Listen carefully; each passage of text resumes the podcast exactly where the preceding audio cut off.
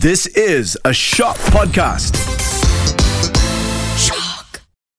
Due to the discussions of murder, sexual activities, and assault, listener discretion is advised, especially those under 13. The world is full of dangers and mysteries.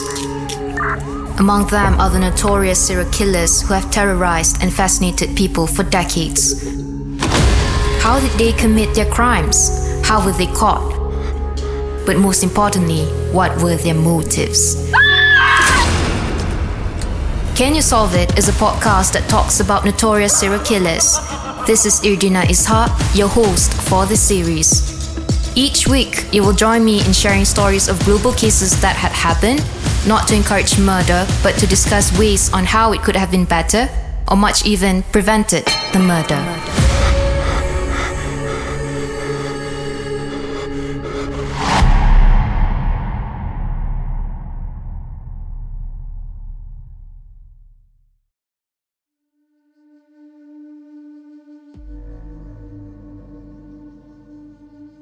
It's our last day at the studio for this series. Thank you for listening to us all along. I would usually say welcome back. Today, I'm feeling a bit sentimental, knowing that this would be our last ever session together at the studio for Can You Solve It? I like to add more, but I don't want to bore you, so let's get into today's topic straight ahead. Today, we will be talking about the lipstick killer, and different than the previous episodes, this time around, we will let you, the person listening, take the lead and investigate. Be all Sherlock Holmes today and decide on your own. Like, really figure it out on whether the accused, in this case, which was William Heirens, go figure out if he really was the murderer. What's your opinion on this? Because up till today, though he has served his sentences and had even passed away, there are still a group of people who argue that he was in fact innocent and that the crimes might have been done by someone else. But hey, before we go further, I'm Irdina Ishaq, and with me, as always, the person who's been here all along since day one, the person who's also the reason why I got the chance to do this podcast, my colleague Izuin Hanis. Hello, I'm Izuin. You've heard my voice nine episodes so far. Any feelings to share, Izuin? I've been grateful mostly because this podcast has been doing really well, and so far, all of the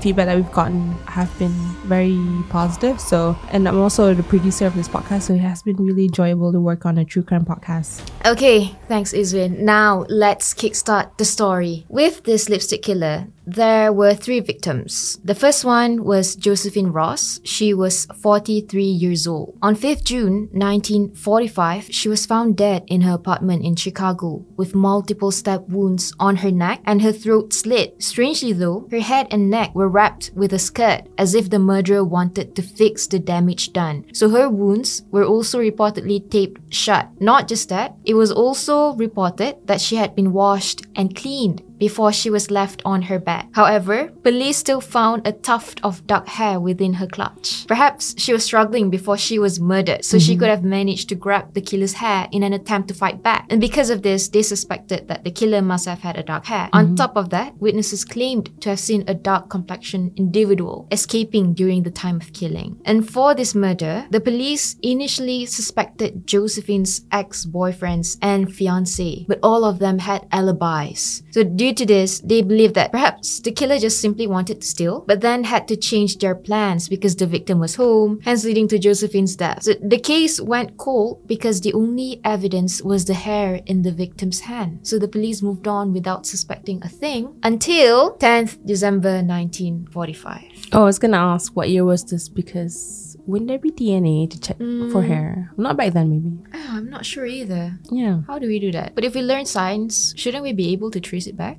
I don't know. This is the 40s, right? Yeah. Yeah. Yeah. So I don't know. Now let's continue. On 10th December 1945 is the second case, everybody. So if you're wondering why today's topic is called the lipstick killer, it's because of the message found in the living room of an apartment at 3941 North Pine Grove Avenue in Chicago. On that tragic day, 10th December 1945, a cleaning lady had heard loud music playing from that unit 3941. So the door was left ajar, and what was found later in the bathtub of that unit was the body of Frances Brown, who was only in her early 30s. So like this cleaning lady, she heard something and she went to check out that unit, and apparently the door was left open. Mm-hmm. Then she found the body. There was a bullet wound to Frances Brown's head and a knife lodged into her neck. Interestingly, Similar to what had happened with Josephine Ross, it was also reported that her body had been cleaned. Not only that, but her head was also wrapped. Some sources said it was wrapped with towels, some sources said it was wrapped with pajamas. Either way, it was covered because her head was wounded with that bullet shot. And this modus operandi seemed familiar to the police. Mm-hmm. But what made it into a frenzy was the ever sensationalized message scribbled on the wall of Frances Brown's living room. Why lipstick killer, you ask? Because that message was written using a lipstick. And it goes, For heaven's sake, catch me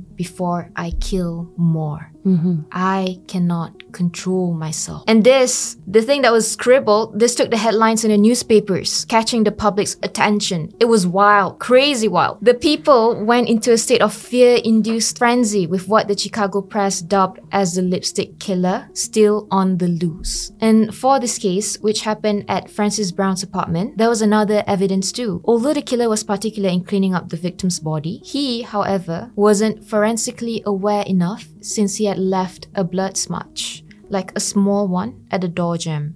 And what was said to be the last murder of the lipstick killer, so this is the last victim, the third victim, happened to be six months later on 6 January 1946, with the victim being Susan Dagnan, a six year old girl.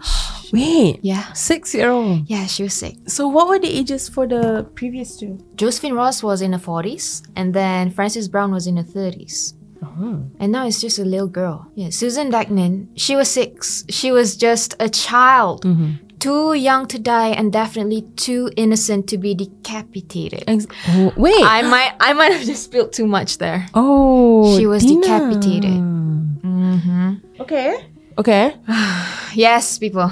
The lipstick killer's third and last ever murder was also the most gruesome of them all. So, what happened on 6 January that year was that Suzanne had been kidnapped from her bedroom.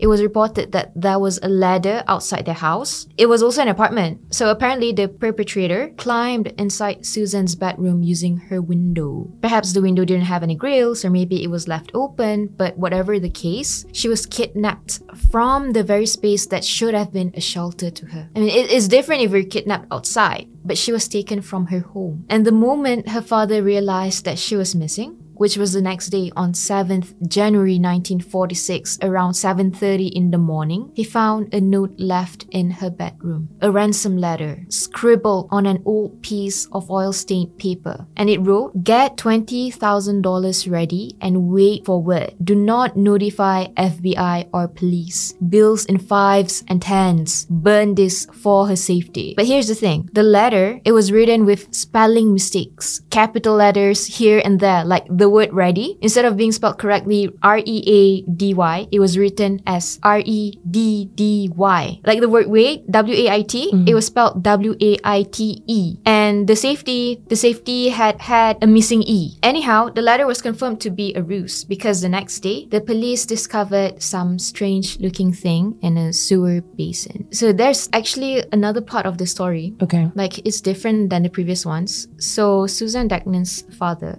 he's like, but he holds a, an important position. Okay. And that was like he had been receiving threats before. And then so after he found out his daughter's been missing, and then the police received like a tip. And that's when, you know, the next day the police tried to find I mean places that the victim could be. Mm-hmm. And then so they searched everywhere here and there. They looked at this area like a sewer. So what they thought was a large doll's head. Like there was yellow hair of this doll, dirty sewer water. What they thought was a doll. Yeah. It was actually the severed head of little Suzanne. And then more police searched the area nearby. And in no time, they found one of her legs in another sewer. Soon, they discovered another leg, and her torso was found later in a storm basin. Like, it took police a month to find her arms. Imagine this happening to your own kid or your little sister. I don't have a child or a little sister, but I can't ever imagine this being done to anybody. So it, it was terrible. But anyway, the police assumed body was dismembered close to where the parts were found in a laundry room. And close to that room, police found a bit of wire that had been used to make a noose, and still connected to it were strands of the victim's hair. What they assumed was like after Suzanne had been kidnapped, so this person brought this girl to this laundry room, and maybe he murdered her or something, and then he chopped her up, like decapitated. The murders, they had all happened in proximity or close enough. I mean, like I mentioned, this third case though, there might be something more to it since Suzanne's father, James, yeah, this is the part. He was a senior executive at the Office of Price Administration, OPA, that was discussing placing an extension on rationing dairy products at the time, and then the perpetrator allegedly called the Dagnan residence several times, demanding the ransom.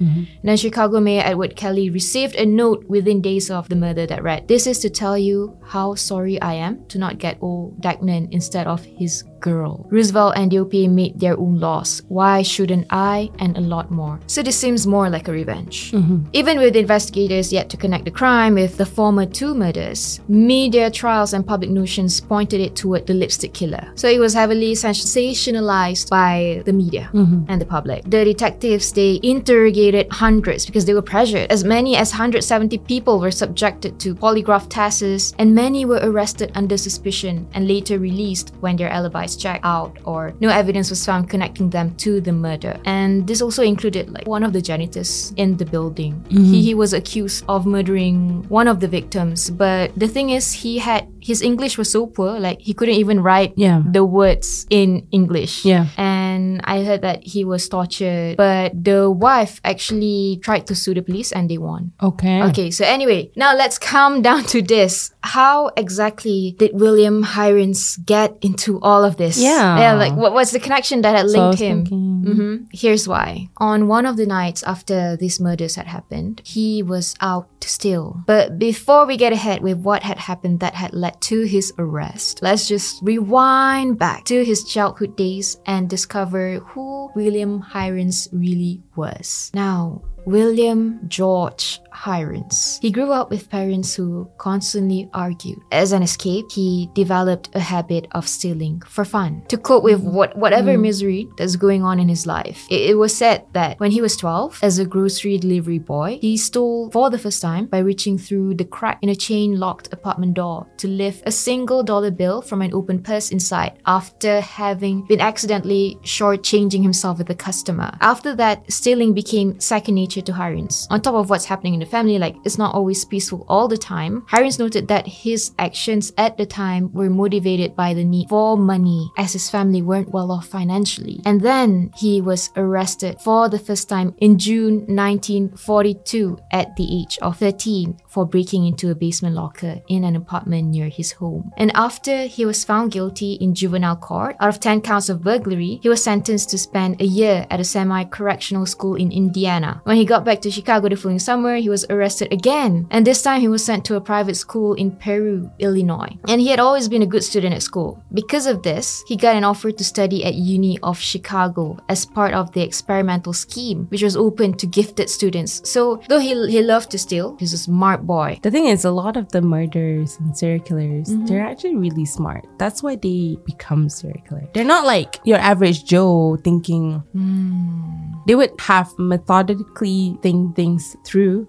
in order to ensure that they can keep killing. Because you look at Ted Bundy. That's the show I was watching, Mindhunters. He's actually a real serial killer, but I don't remember his name. He mm-hmm. is one of the smartest men the FBI have met because prior to killing, he mm-hmm. spent most of his life researching what's the best way to attract women and what's the best way to lure them and to kill without being caught. And he wasn't caught for years. In fact, he didn't get caught. He surrendered himself to the police. He literally told the police, You haven't caught me yet, and I've killed like 30, 40 women. Why, why did he do that? I think he just wants to. He's he's trying to figure out how to outsmart the police. He is the reason why the word serial killer exists. Oh my god. I don't remember his name. It's a really good show, Mindhunter. It's about um the start of serial killer. It's really slow, so if you don't like slow shows, don't watch it. Interesting, Izuin. With William Heirens, right? He was at Uni of Chicago at the age of 17. I mean, by that time, he was keeping himself busy. I mean, he was dancing, playing chess, purchased a radio phonograph, and began a collection of South American and classical music. I mean, he was thriving and he had good looks, so he was very popular with the girls. And then, on the night that this happened, he wanted to go out on a date with his girlfriend. Yeah, he had a girlfriend at the time. The thing about him is he didn't have a cash in hand. So he set out to cash his $1,000 savings bonds and which was previously bought using the money taken from previous burglaries. Mm-hmm. And he did, like I said, he needed money to go on a date with his girlfriend because he planned to bring a lot of money along with him. He brought a revolver with him too. But when he got to the post office, he discovered that it was closed. And because of this, he decided to get the cash he needed by stealing in a building he had stolen before, which was just a few blocks from Degnan House. That's a mistake. So what happened is that he had just lifted a dollar bill, a dollar bill from inside an open apartment when a tenant spotted him. I mean, imagine the situation, you know, something's crazy happening, the lipstick killer. So of course, people are very aware. Mm-hmm. So maybe that's what happened. And then Heirens quickly ran up the back stairs of a nearby building when he was cornered by two policemen. And that's when he pulled out the gun. But he accidentally pulled the trigger. Oh no. Mm, and the revolver misfired. But Heirens denied that he ever tried to shoot the policeman. After his mistake, his accidental mistake, Heirens' head was smashed by flower pots, which was where he had to get his head stitched and bandaged at a police hospital. And during this period, uh, the police they raided his parents' house, his room at the university. Because here's another catch. I mean, different from the articles that I read, I also went through the YouTube video, like a documentary, but it's more of an infographics.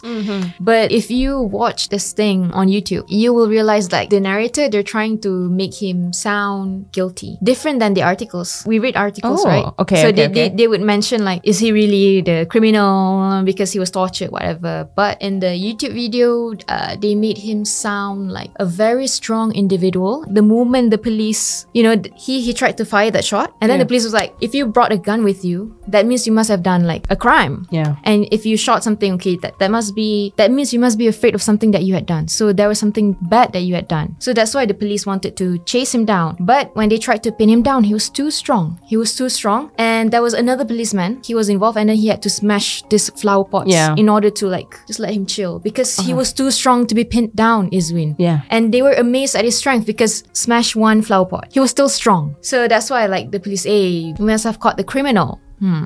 Okay. But how does the narrator in the YouTube video try to make him guilty? How and why? How and why is the fact that okay, Make him guilty as this lipstick killer, right? yeah. Okay. I mean, uh, he said that the narrator he said that this person, the lipstick killer, could have been like a Dr. Jekyll and Hyde, have two different personalities. Oh. So the one person is cool and nice, another another one is like oh, like wild, you know, evil. Okay. Interesting. Yeah, so remember that I mentioned in the two victims earlier. No, actually, in, in all the three In victims. all the victims, okay. Yeah. So the first one, she was slit, like her throat was slit, but Yeah. then her wounds they were covered. taped. Yeah, Yeah. they were covered. And the second, the second one, I mean, she was cleaned, whatnot. So it's like after the murders had happened, the perpetrator felt bad. I, I don't want to be the guilty guy anymore, so I want to cover this up. Mm-hmm. And then with the third murder, remember the ruse, like that note that was left, mm-hmm. like getting ready. Yeah. And When, when the truth is, uh, that person was already decapitated. She was dead. I mean, Suzanne. Suzanne was dead, mm-hmm, right? So why did you leave that note saying that you know, give me the money and then yo, your daughter Your will be fine or yep. whatever? So why, why, why all that? So that's where you know the police assumed that maybe after feeling bad having killed this, so this person wanted to keep the father's hopes up. Hey, your child is still out there. When in reality, she was already dead. yeah. Um, so that's how they make made it sound. So after he was, you know, he got his head stitched and bandaged at the police hospital. During this period, the police raided his parents' house, his room at the university. They even searched a locker at an L station, a local train station, and discovered his haul from his many previous burglaries. On the third day at the hospital, Heirens heard that his fingerprints had been matched to the ransom note, and the state's attorney announced to arrest Susan Dagnan's murderer. When he was still tied to the bed, Heirens were encouraged to talk using questionable methods for six consecutive days, such as the nurse pouring ether on his genitals Oh. and a detective punching him in the stomach. Ether, ether burns, right? I don't know. I It, it, it should, Google. it should, Ether? should feel hot. Yeah. E T H E R. Yeah. Okay. Oh, your genitals. Damn. Yeah, and the torture only came to an end when Heirens eventually began to give hints of confessions. Confessions, and when he was under the influence of sodium pentothal solution. It's called the truth serum. I don't think those are real. I don't know though. I, I, don't know. I wouldn't know either. I mean, it might be real, but like, I, I meant the Okay. truth serum. Yeah, I, I don't think they actually work. You know. I think it should work because it goes under a lot of experiment. But the thing is, okay, Heirens mentioned the name George, who could have potentially committed the murders. But I think this is the part where, you know, they tricked him because he only said George. He didn't even say, yeah, George, George killed him, George. He just said George. Hmm. Heirens mentioned the name George, who could have potentially committed the murders. And the search for a man named George that could be the murderer eventually came up empty handed. Mm-hmm. And however, the police discovered that Heirens' middle name is actually George, which is why they believe he is the lipstick killer. And even though Heirens' handwriting was not found to be the exact match on the note left on Frances Brown's wall, the police had only 9 of the 12 points of identification necessary by the FBI to be deemed as a 100 match for the fingerprints. Mm-hmm. Oh, okay. So so meaning like, you know, the evidence is not enough, mm-hmm. but they said it matched. And Heirens' confession was disputed by several nurses, but the police still charged him as a lipstick killer. The, the police still insisted that, yeah, he is the lipstick killer. Mm-hmm. And on July 1947, about half a month after his arrest, Heirens was indicted for assault with intent to kill, rob with 23 counts of burglary and 3 counts of murder. Heirens agreed to full trial even though he risked being sent to the electric chair. In the end, the state attorney offered a deal of three consecutive life sentences, and Heirens pled guilty to all three murders charges. However, Heirens recalled later in his life that he only pled guilty because he was scared for his own life Yeah. and afraid of what would happen to him if he had turned down the offer. And he maintained his innocence throughout his sentence up until his death at 83. Even though he managed to save his life, it ended up costing how he spent the rest of his life in prison. For six decades, William Heirens was incarcerated and faced a maximum security lifestyle. He attempted suicide three times within six decades. And when William Heirens died, he was Chicago's longest serving criminal. Mm-hmm. And that's it for the story. Now we're going for the discussion. Izuin, what are the faults that we could find in this story? What could have been improved? I think the third murder isn't by the lipstick killer. I feel the same. 1945. I'm thinking back then, uh, serial killer isn't a thing yet back then, but they just assume that it's the same person. So I guess they don't understand what modus modus operandi is. They don't understand like how to identify what's like similar way person might kill. Mm-hmm. So that's why I was like, nah. At least the first two victims, um, the lipstick killer wo- showered them, washed them. I think those they're two the same, but not the third one. This seems a bit far fetched. I think that's just a Uh, decapitated. no, yeah, Oh, that's not wow. her. Is it? Is the only reason because of the letter that was it written in lipstick? Is that No, it's not reason? written in lipstick. So how, why did they assume that it's the same? Did you